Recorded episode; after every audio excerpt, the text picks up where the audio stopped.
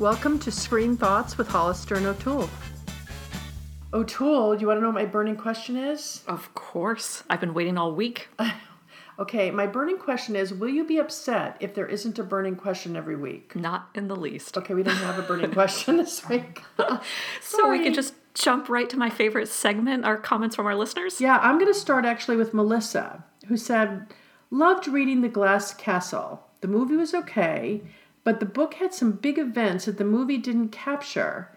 And when you got to a certain part in the movie, I felt you lost the importance for Jeanette of how and why all that happened. So her example is that when she became the editor of the school paper at a younger age than anybody else ever had, uh, she wasn't excited necessarily just for the recognition, but it gave her access to the building and food at any time, day or night, so she could take a shower. And she felt that the loss of those types of details that were so prevalent in the book um, made the movie all the less good for it. So, so what do you think of that? I think she has a really good point. I think Melissa's comment reminds me of that adage don't judge a book by its movie.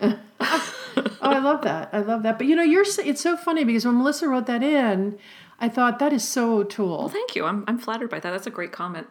And I've got one from Mark in Wyoming, and this is with regard to last week's podcast on the movie Wind River. Okay. And he wanted to assure us that there is a local FBI field office in Lander, Wyoming, so there would be no need to fly up an agent from Vegas who doesn't own a winter coat. The real life FBI agent hopefully would not suffer from the same snow blindness that you pointed out Elizabeth Olsen had. Well, and we got a nice long letter from Janet, um, who you actually mentioned in the last podcast. She said she went to see Wind River. Um, she said that it was dark, but really they were glad they saw it, especially for the historical content, because she used to teach history. And I thought again, some of these movies are really, really good to then uh, you know, take a junior class in high school, watch a movie like that, and then go into the historical context of how the Native Americans got into this position. Be really interesting. She also, though, had a recommendation um, Deep Water, uh, a crime series comprised of four episodes centered around a tough plot. It stars Yael Stone, who played Lorna Morello in Orange is the New Black. Do you remember? I thought she was so good. You good. loved her in that, I yeah. did, but it's a mm-hmm. totally different part. So who knew that this Brooklyn accented lipstick wearing inmate is really Australian and terrific? Deep Water is a super series, but just seeing her as a tough cop is worth it alone. You know, I'm a sucker for a woman cop, so I'm in. I'm in. I'm doing that one. I am dealing with the families of the dead, and they need to know the truth. How old were you in 89? Uh, primary school? Gangs of youths up and down the coast, hunting for prey. It was a sport back then, a blood sport. Uh, Dempsey came from behind him and smacked him over the head. They swung him over the cliff and let go. And there's another Australian series she mentions on Netflix called Rake, Yep. a courtroom comedy slash drama. And I thought this was a fabulous comment. She said, It is not a show for the Puritans in us, but it is fun, bizarre, and thoughtful all at once.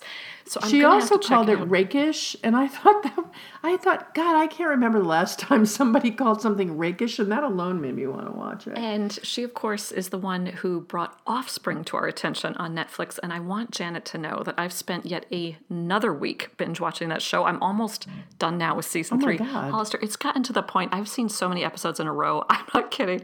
I woke up this morning with an Australian accent. Okay, you know what? I think maybe the burning question should be Have you come to the dark side permanently? You did the last tycoon all in Yes. one sitting, practically, 24 hour Apparently, period. I'm Yep. having completion issues, especially, you know, the summer can get a little sleepy, especially the end of August. And this wasn't a huge box office summer. Everyone's talking about how the box office is down about 12% over last year, which Yep, wasn't a particularly, yep. you know, strong year. So thank goodness for all our Australian shows on Netflix. So Well, thanks you know, to I Janet. hope you're not going to become me, I think that position is already the couch taken. potato, watching too much television. But you go, girl. And you know I'm happy that your demise equals my own. okay, any news on your front? Well, I thought this was very interesting. I'm sure you saw the announcements. We got invited to a sneak screening of Humans of New York, which is going to be debuting on Facebook's new video platform, Watch, this week.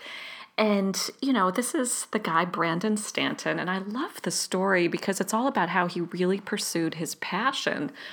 When he lost his job in 2010, he was a bond trader in Chicago. He moved to New York. He brought his camera and he wanted to photograph 10,000 New Yorkers.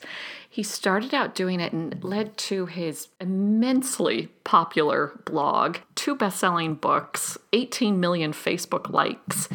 And he said that all along he's also been taking video. Yeah. And I love this quote from Brandon Stanton. He says, I'm often deeply moved by the people I meet, or they make me laugh, or they make me think, and I always do my best to recreate the experience through photos and words. But I always knew that video would provide the closest thing to quote unquote actually being there. So for the last four years, I've filmed 1,200 interviews on the streets of New York. Uh, you know, did you follow his Streets of New York on Instagram? Not on Instagram, but on Facebook. You know, I, I followed it on Instagram. After a while, it was so formulaic that I just didn't want to see it anymore. So it'd be interesting to see how the film goes because, uh, you know, it's sort of like you know how if if a song if all there was in a song is the rhythm la da da da da la da da da la da da da um, you would just lose your mind. And I felt like after a while, I couldn't see or feel the people anymore because he had written them exactly the same way, just different words. It was funny. Well, I then like maybe maybe the video will help because it'll Yeah. be them in their own voice. Because I love New York, and it's just a testament to how there seems to be this infinite supply of people with such 3D personalities in New York that know, he can right? find someone every day. You know, know, it's really true. It's really mm-hmm. true. So, any other news on your end? I don't have any this week. not on my end. Okay. Okay, you went to a. Did you go to the movie or someone? I, I, did you see a screening? I, I can't remember what it was that brought you there. I actually went to a real brick and mortar theater. I stepped away from Offspring, turned off Netflix. Okay. It's called The Midwife, or in French, Sage Femme. Bonjour, voilà, je suis à la recherche d'Antoine Breton. Je suis Béatrice Sobolewski. I thought of this movie as the two Catherines. It stars Catherine Deneuve, who, I mean, how iconic can Yeah, you I mean, get you when you get think French actress? Yeah, right? exactly. I mean, when your image has been used for the Marianne and you've become the national symbol for France and, and your face is on a French coin, I think you're pretty much up there. Yep. And it also stars Catherine Frot. Wait, can I just interrupt you for one quick 2nd So when I when uh, when I heard that her image was on a coin, I thought I would love to replace George Washington with Kate Hepburn. Oh. Do you And think that did you have any special criteria? No, I just thought, gosh, I've been looking at men on coins all my life. I'd really, like, I would love to see Katharine Hepburn on a coin. I mean, because she has the same first name, maybe I don't know. Um, but I just love the idea that somebody like that could be on a coin. You know what You know, I mean? it's, I didn't know Brigitte Bardot was the first actress whose likeness was used for the Marianne. Huh, okay. Yeah. Okay. They're so anyway, related sorry to through interrupt. Roger I'm sorry to interrupt, but I just wanted to put that in. Well, between the two Catherines, they have four César Awards and an additional 20 other César nominations. Tu as quel âge maintenant 49 ans. Oh là là. T'as toujours fait un petit peu plus que ton âge, remarque. It's really one of those slice of life movies. Uh-huh. And Hollister, I had to laugh. I mean, maybe in honor of Labor Day, I kept seeing things about obstetricians because What? there I am watching Offspring and Call the Midwife. A German friend sent me some DVDs. And then I end up in a movie called The Midwife. And when it opens, I gotta tell you, these were not stunt babies. They were showing some real births, or those babies had some really good makeup artists. I felt a little bit like Jack Nicholson in Something's Gotta Give. Hey, we're not all doctors, baby. I was like, okay, that's another profession I can just rule out. But I think you would have liked the underlying question of the movie because it's about forgiveness. And the question was really would you let somebody back into your life who had hurt you? Maybe beyond hurt, maybe you felt extremely had betrayed you. I don't know anybody who hasn't. I mean, Oh. second chances are what life's all about, isn't it? Aren't they? And what about third?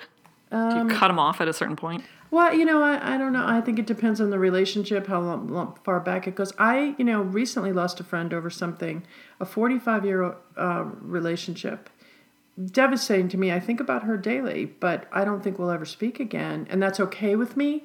So sometimes I would, and sometimes I wouldn't. I just don't think there's a clear pathway to a yes or no Mm. answer. Especially in French, the language of diplomacy. Why would you? I think it really depends on the circumstances. Yeah, I do too. You know, Yep.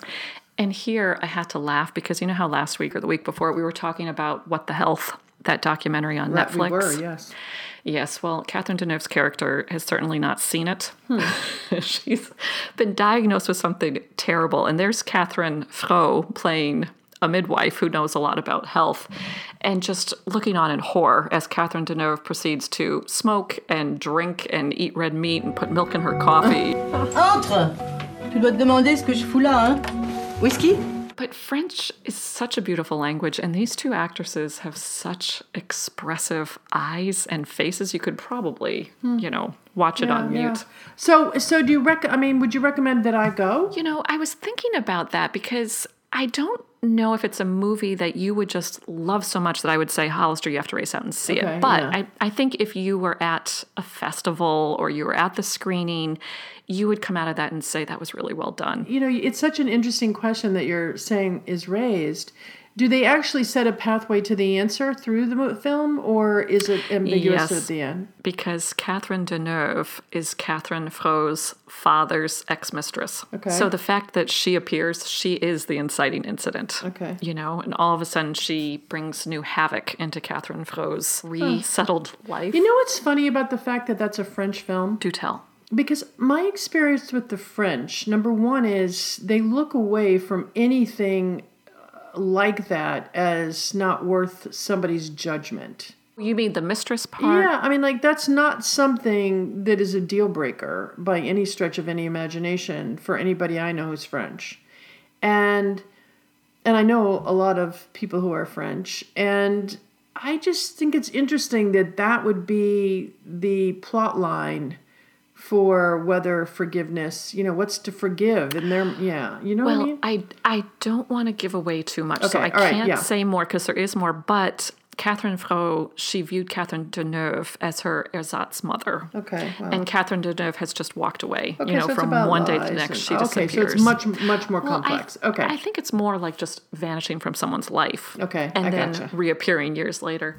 But I wanted to mention two movies, one for each actress. I don't know if they're old enough yet to be our hashtag blast from the past films. Mm-hmm. Catherine Frot, she was in the French film Marguerite last year, which we mentioned briefly in our podcast on Florence Foster Jenkins. Do you remember how two movies came out almost at the same time?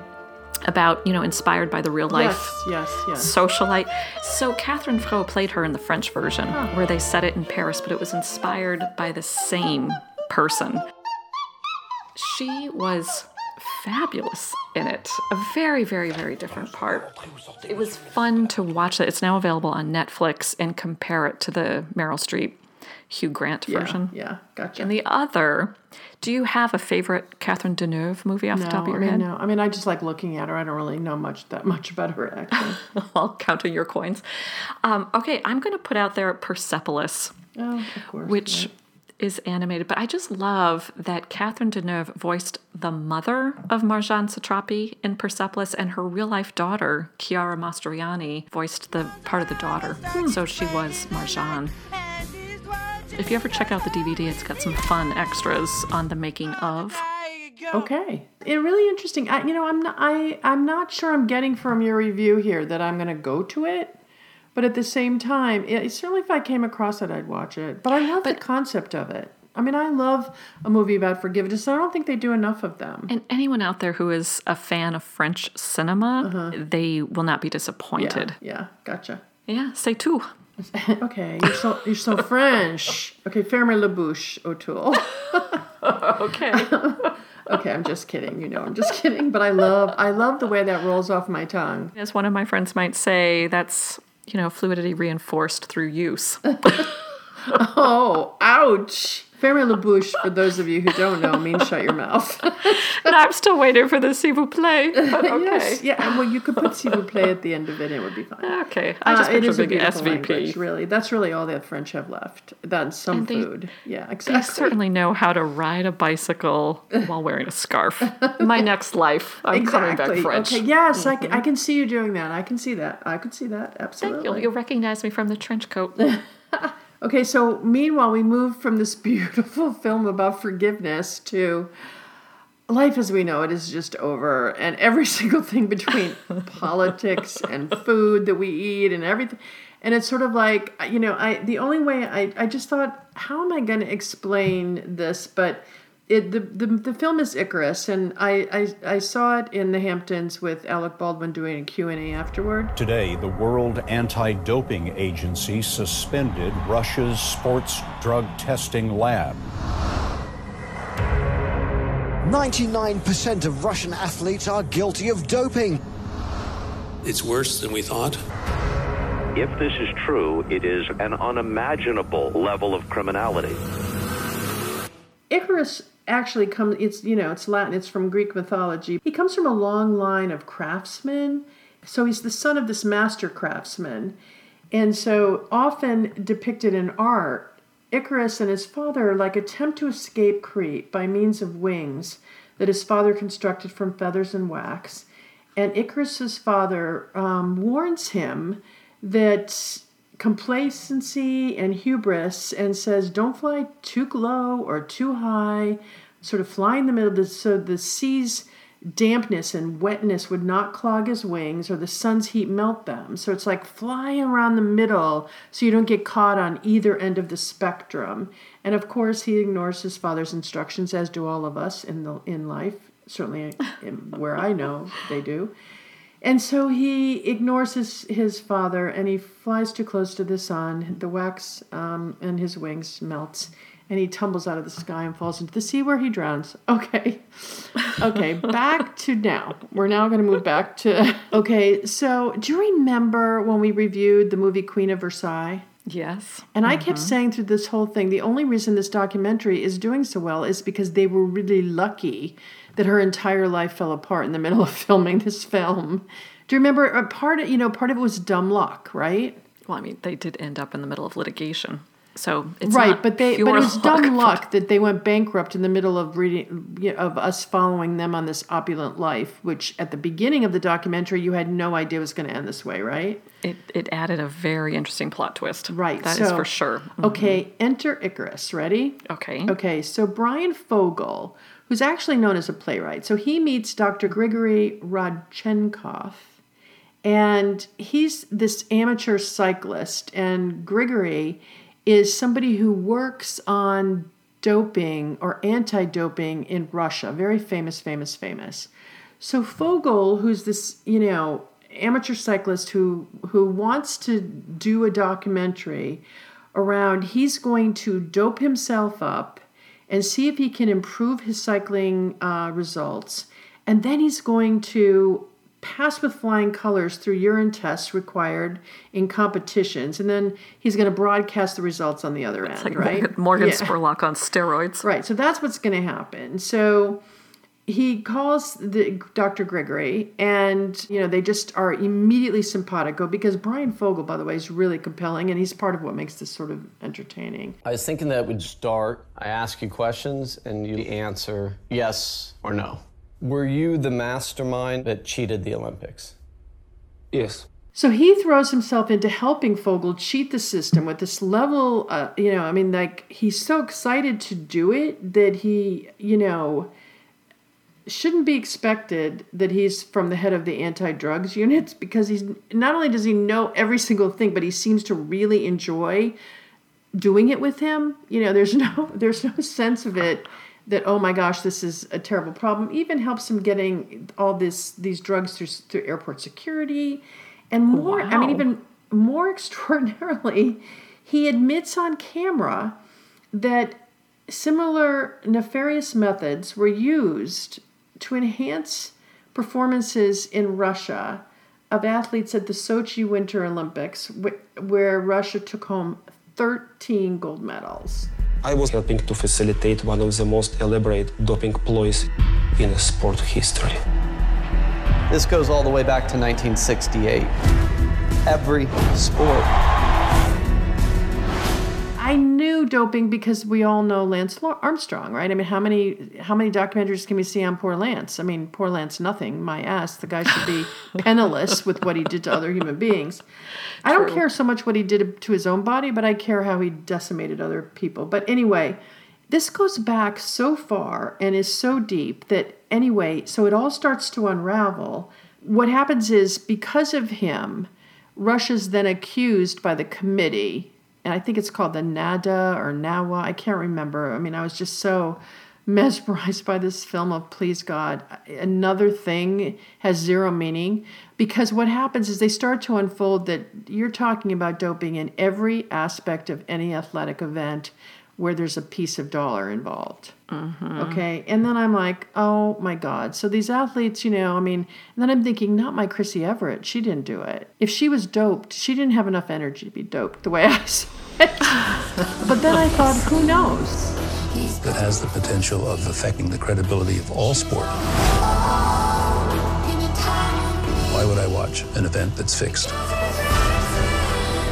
I thought this stuff started in the 90s. I didn't think it went back another 30 years, and I didn't think it was so huge. But cut to the chase, our poor little Russian uh, doctor who couldn't wait to, you know, show him exactly how to do it. All of a sudden, he has a couple of attempts on his life and he has to leave Moscow. So he comes to America where he becomes the whistleblower extraordinaire that's in this documentary. This all can be proved, it's quite mind blowing. New York Times is breaking tomorrow. Tomorrow? So, if you want to really continue the depressed state of the world with yet another thing that you can't depend on, then for sure you should see this. But it was it was funny because you texted me a couple days ago and said, you know, do you want me to watch it? I'm like, no, do not watch this film, because all I could think of is this is so negative. We have got to find documentaries that lift us up rather than rip us down. And this is another one of those documentaries where you think, oh God, how is this possible? By the way, it's fascinating, it's interesting, it's so depressing. In a in a different sense than oh that is a really sad story, much more in the sense of, you know, we value these athletes. First of all, what they're doing to the body, I mean, they show some of the stuff they do to these guys to make them be able to have the right oxygen, you know, and to be able to pass these tests. And I want, I have news for you. It's got to be killing them. I mean, Lance Armstrong had cancer in his brain. It's I cannot believe part of it, the reason wasn't because of what he was doing, you know. So I don't know. I think you should stay away from it because we just can't, we've got to start doing a little happy talk, you know, and this is not it. So were you drawn to this because Alec Baldwin was doing the Q&A?